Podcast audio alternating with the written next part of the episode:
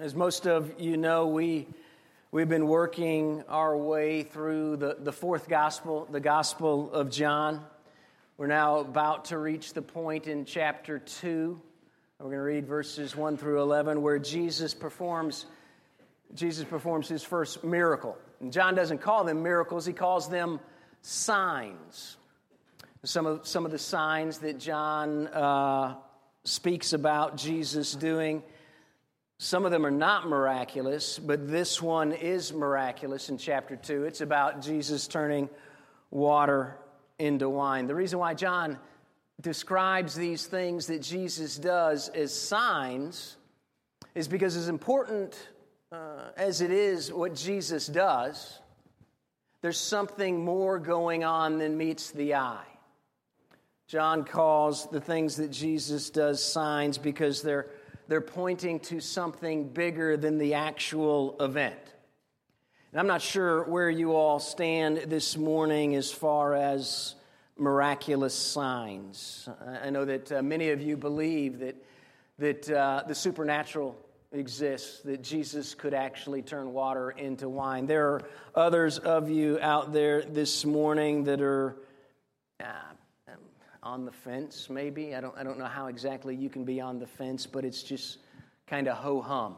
I would say that's probably not a, a healthy place to be. I would even say it's not very reasonable. You, you really do need to think about um, the things that uh, are described uh, to Jesus, uh, giving him more than just a, a ho hum. But so some of you don't question, some of you don't care, I guess. And then there are some of you that don't believe that Jesus did these things. Maybe, maybe you still like Jesus. But, but all of you here this morning, to include myself, I, I want to challenge our own ideas. I want us to consider the implications of what Jesus Christ does here in John chapter 2. So, regardless of where you're coming from this morning, I want you to understand my main point here in this, in this sermon is that Jesus turning water into wine, it is a big deal. But it's a big deal because for Jesus, it's not a big deal at all. If Jesus Christ is who he says he is, if Christianity is all about what we say it is. Jesus turning water into wine, no big deal. Because Christianity is all about taking dead people and making them alive. That's miraculous. So, if you're a Christian here this morning, there's a much bigger miracle that's happened to you than simply turning water into wine. Jesus Christ comes to make everything new, to make us new, to make the world that we live in new, to make our understanding of the world that we live in new. Jesus comes into a world, he comes into a broken world with broken people. And even as Adam said here this morning, and he comes to give us hope. So, this message here, well, we're going to talk a lot about turning water into wine. This is really a message about newness. It's a message about transformation. It's a message about abundant life. So, I have three ideas that I am going to relatively quickly share with you this morning. And the first idea is this if and when you go to God for help, you better get ready because you have no idea of what you're going to get. That's the first thing. If and when you go to God, Jesus, you better get ready because you, know, you have no idea what you're going to get. Secondly, when Jesus does work, and he's always working, there's more going on than meets the eye. There's more going on than we can actually comprehend. And then lastly, when Jesus does work, when Jesus acts, even though it may not be what you expect, even though it may be more than you can comprehend, it is more than you will ever need and better than you can possibly imagine. That's what we're going to talk about this morning. So, in your bulletins, there is our text, John chapter 2. Let me read it to us. this is the Word of God. Beginning in verse 1 On the third day, there was a wedding at Cana in Galilee, and the mother of Jesus was there, and Jesus also was invited to the wedding with his disciples. When the wine ran out, the mother of Jesus said to him, They have no more wine. And Jesus said to her, Woman, what does this have to do with me? My hour has not yet come. His mother said to the servants, Do whatever he tells you. Now, there were six stone water jars there for the Jewish rites of purification, each holding 20 or 30 gallons. Jesus said to the servants, Fill the jars with water. And they filled them up to the brim. And he said to them, Now take some of the water out and take it to the master of the feast. So they took it. When the master of the feast tasted the water now become wine and did not know where it came from, though the servants who had drawn, drawn the water knew, the master of the feast called the bridegroom and said to him, Everyone serves the good wine first. And when people have drunk freely, then the poor wine. But you have kept the good wine until now. This, the first of, of his signs, Jesus did at Cana in Galilee and manifested his glory, and his disciples believed in him. Pray with me. Father, we thank you for your word this morning. We thank you for this time of worship. And we ask simply that you would by your Spirit, work in our hearts. Help us to better understand your truth. Help us to see Jesus Christ, whose name we pray. Amen. Uh, let, me, let me start at the end here. Verse, verse 11. This is the first sign, John says, Jesus, revealed, Jesus revealed his glory and his disciples believed in him. It's the end. You realize there were a lot of people who saw what Jesus did, but they didn't believe. The servants saw the sign, but they didn't see the glory, and they didn't believe. Disciples saw the same sign and they believed and realized that at the end of the book, John tells us why he writes this book in chapter 20. He says, The reason that he writes the book is that we might believe that Jesus is the Messiah, he is the Son of God, and by believing, we would have life. It's directly related to what Jesus is doing here at this wedding. That people would come to see Jesus for who he is and what he does.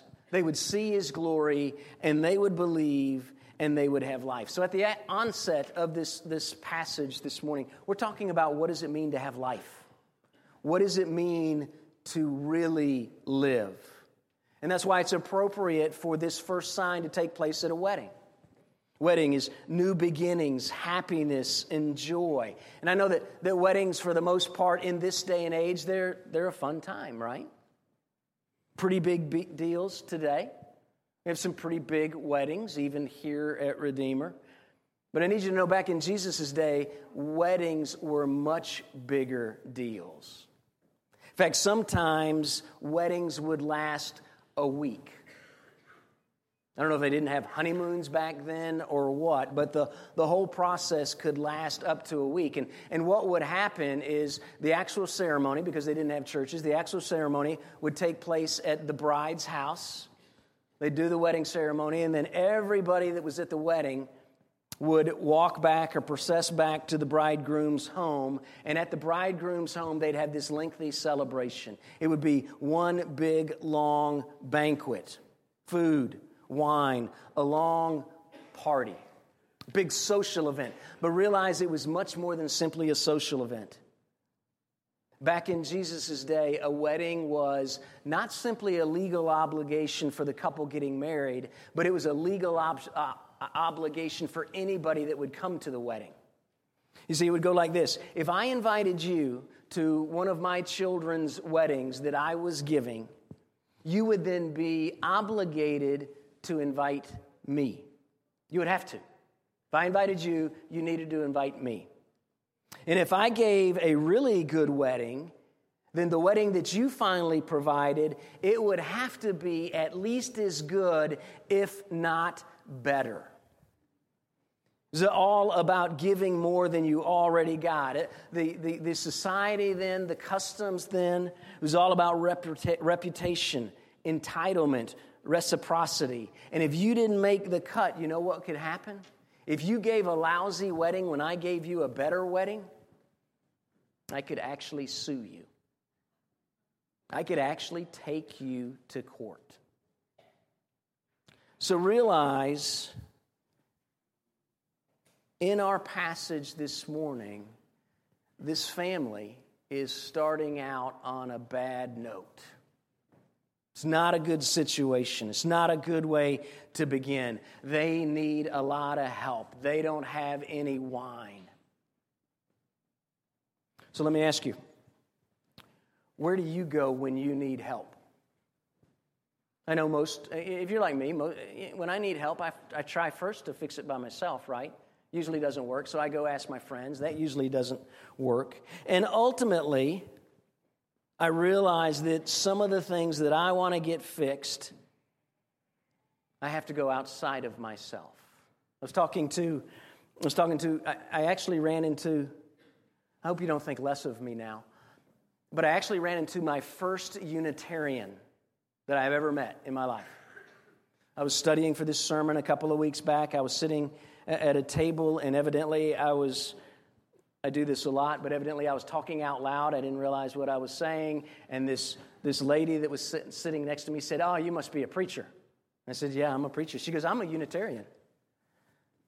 I said, Wow. I get really excited when I meet people and they actually say things like that to me. And I, I got really excited and I said, Well, you got to tell me what you believe because I've never met a Unitarian in my life. I've read all about you, but I've never met one in, in the flesh. And um, she was very nice. She talked about this big idea of God, really an ethical idea. And she told me about how it made her feel better. And I asked her this question I said, What do you do when you can't fix something that you'd like to fix? She said, You just got to go with inside, with inside you. There's a little God in all of us, and you have to go tap into that God. And I, I, I could tell that there was a befuddled look on my face, but she asked me what was wrong. And I said, Well, when I, when I go inside my heart, I, I don't see a, a little God. I see a little devil. I see all sorts of things that I really don't like. And then I asked her, What do you do for salvation? How are you saved?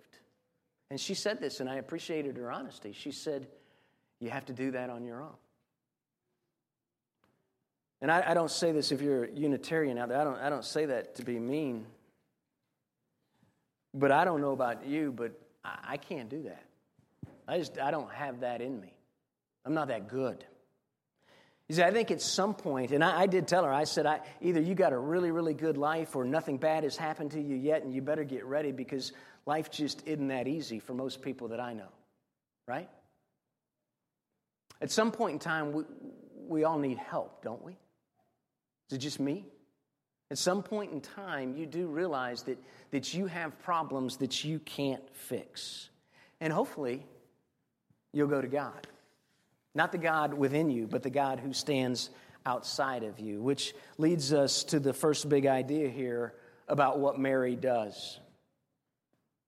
Mary goes to Jesus and she says, They have no wine. Realize the first point here is when you go to Jesus, you have no idea what you're going to get. Because into this dilemma comes this sweet lady, Mary, the mother of Jesus, and we have this great interaction between Jesus and his mother. And it goes like this look at verse 3. When the wine ran out, the mother of Jesus said to him, They have no wine. And Jesus said to her, Woman, I don't know if he used that tone or not. What, woman, what, what does this have to do with me? My hour has not yet come. And his mother said to the servants, Do whatever he tells you. Now, let, let me ask you this What do you think Mary is expecting Jesus to do? She's not simply just giving him sad news because of what she says in verse 5, where she says, Do whatever he tells you. She's expecting him to do something. There's no indication that she's expecting him to do something miraculous because realize, up to this point, Jesus hadn't done any miracles. Mary doesn't know, in fact, that Jesus can do these miraculous things. Now, Mary does know that Jesus is special, right? After all, he was born in a very unique way, very special way. Mary's aware of the promises that were made. But up to this point, Mary is just coming to Jesus as her elder son, realizing that Joseph has already died, right? And Jesus has probably been the main breadwinner. And this is just a normal situation where a normal mother goes to her eldest son and she needs help. And Jesus says, Woman, what does this have to do with me? Now, to our ears, that sounds kind of rude. But actually, he addresses, Jesus addresses women like this throughout the whole gospel. And do realize at the end of the gospel, when Jesus is hanging on the cross, when he's about to take care of his own mother, he says, Woman, behold your son. So I don't think this is rude on Jesus' part, but it is abrupt. The best translation is, Your concerned mother is not mine. And Jesus is not rebuking his mother. Listen to this. Jesus is drawing attention to the fact that something unique is going on. Jesus says, My hour is not come. Mary is thinking in terms of a normal mother son relationship, and Jesus has to redefine that relationship if Mary is going to be saved. Did you hear that? The reason why Jesus is so abrupt with Mary is that Mary, at some point in time in her life, if she is going to be saved, she has to realize that Jesus is more than a son. You see, Mary's concerned about the earthly wedding, the lack of wine, and Jesus is concerned about abundant life. And this is really, really important. It's important for us, especially if you're a Christian here this morning. Or maybe you're thinking about the claims of Christianity. Why do you think Jesus Christ has come? You think he's come just to make sure that your wedding goes well? You think he's come to make sure that you find the right guy or the right girl? Has Jesus come to make sure that you make good grades, you make a lot of money, even to make you happy? Is that why Jesus came? As important as those things are, that is not why Jesus came. Let me read you a quote from D.A. Carson, New Testament scholar. He says, This conversation with Jesus must have been very difficult for Mary. She had borne him, she had nursed him, she had taught his baby fingers elementary skills. She'd watched him fall over as he learned to walk. Apparently, she had also come to rely on him as a family provider. But now Jesus had entered into the purpose of his coming, and everything, even family ties, had to be subordinated to his divine mission. Here it is she could no longer view Jesus as other mothers viewed their sons. She, like every other person, must come to him as the Lamb of God who takes away the sin of the world. That's why Jesus is very abrupt with his mother. It's not because he doesn't love his mother, it's in fact because he loves her more than she could ever imagine. You see, what are your ideas about Jesus Christ, about why he came? We, we think we can understand our problems. We think we know what we need in order to make us feel good.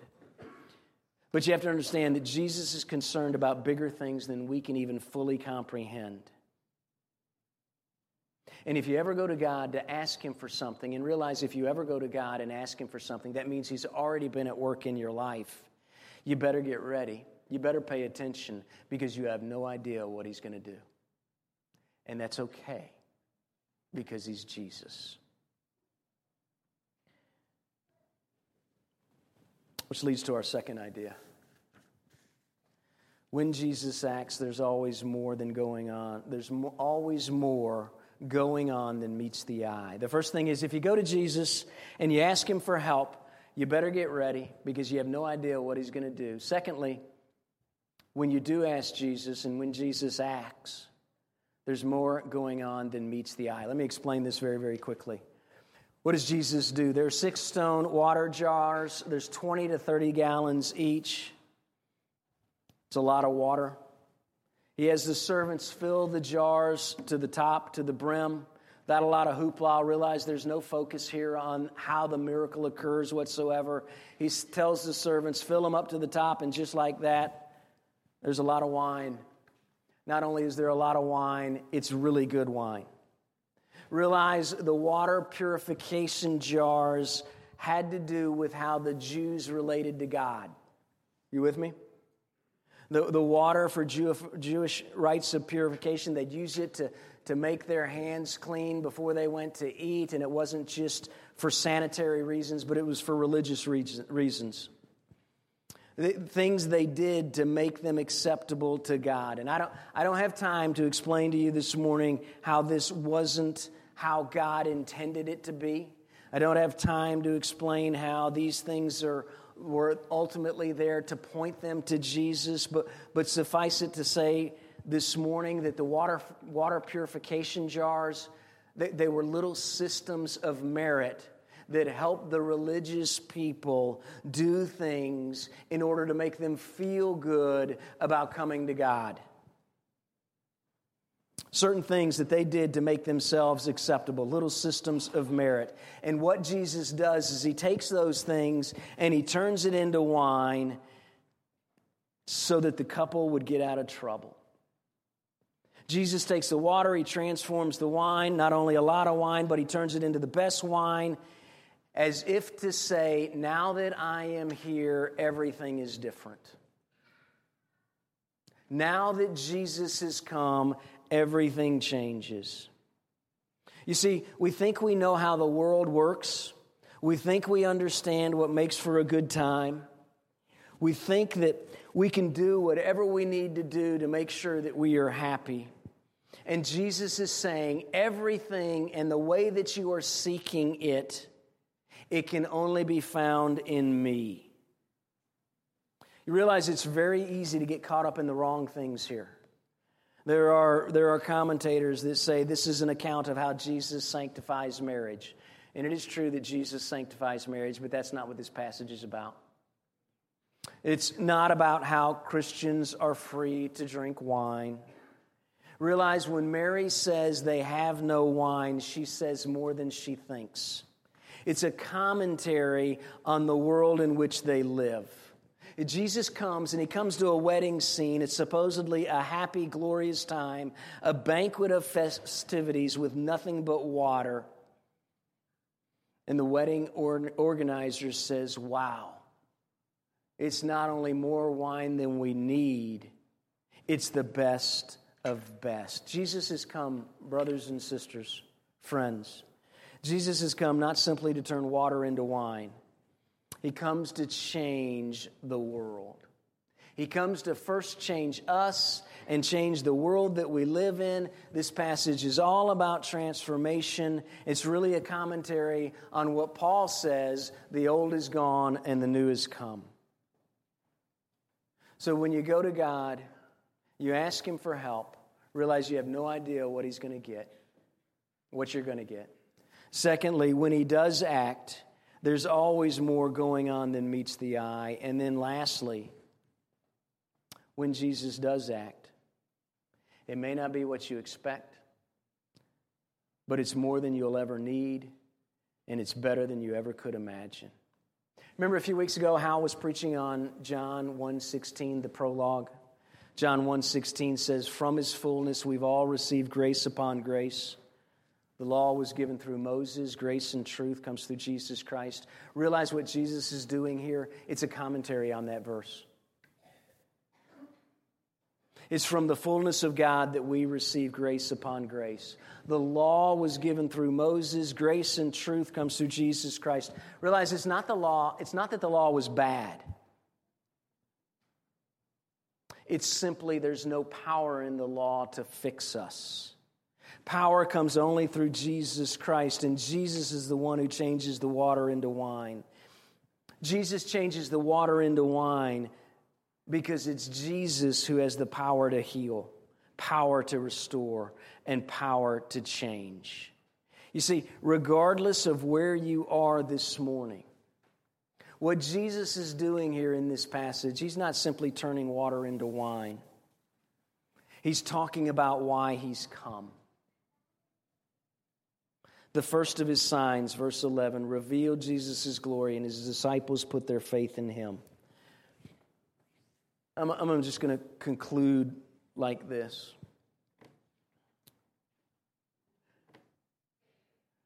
When I was working through this, this passage, I wanted to leave you with something concrete, something practical, something that you could take with you. Jesus here comes and he turns water into wine. He saves these people from this great dilemma. What do you need to do with this passage? You realize that there's nothing more concrete, nothing more practical than looking to Christ and seeing his glory.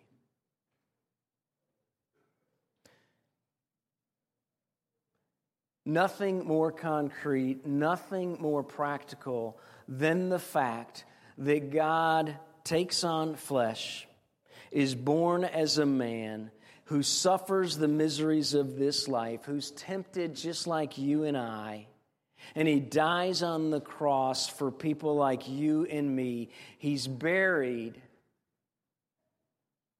and then he's raised from the dead.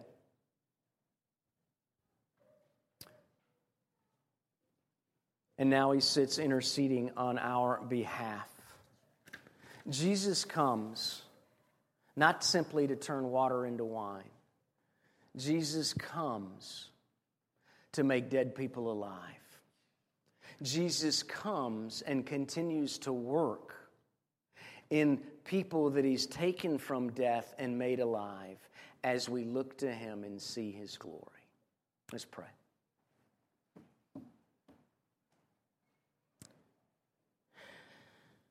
Father, would we not be like the servants who tasted of that wine that eventually runs out again? Help us to taste the wine that Jesus brings through his Spirit with a changed heart and a changed understanding. Lift our eyes off of simply the things that we can see and lift our eyes up to Jesus Christ. Help us to remember what He's done and why He's come. We ask that we would know you better, that we would experience life and life abundant. In Jesus' name, amen.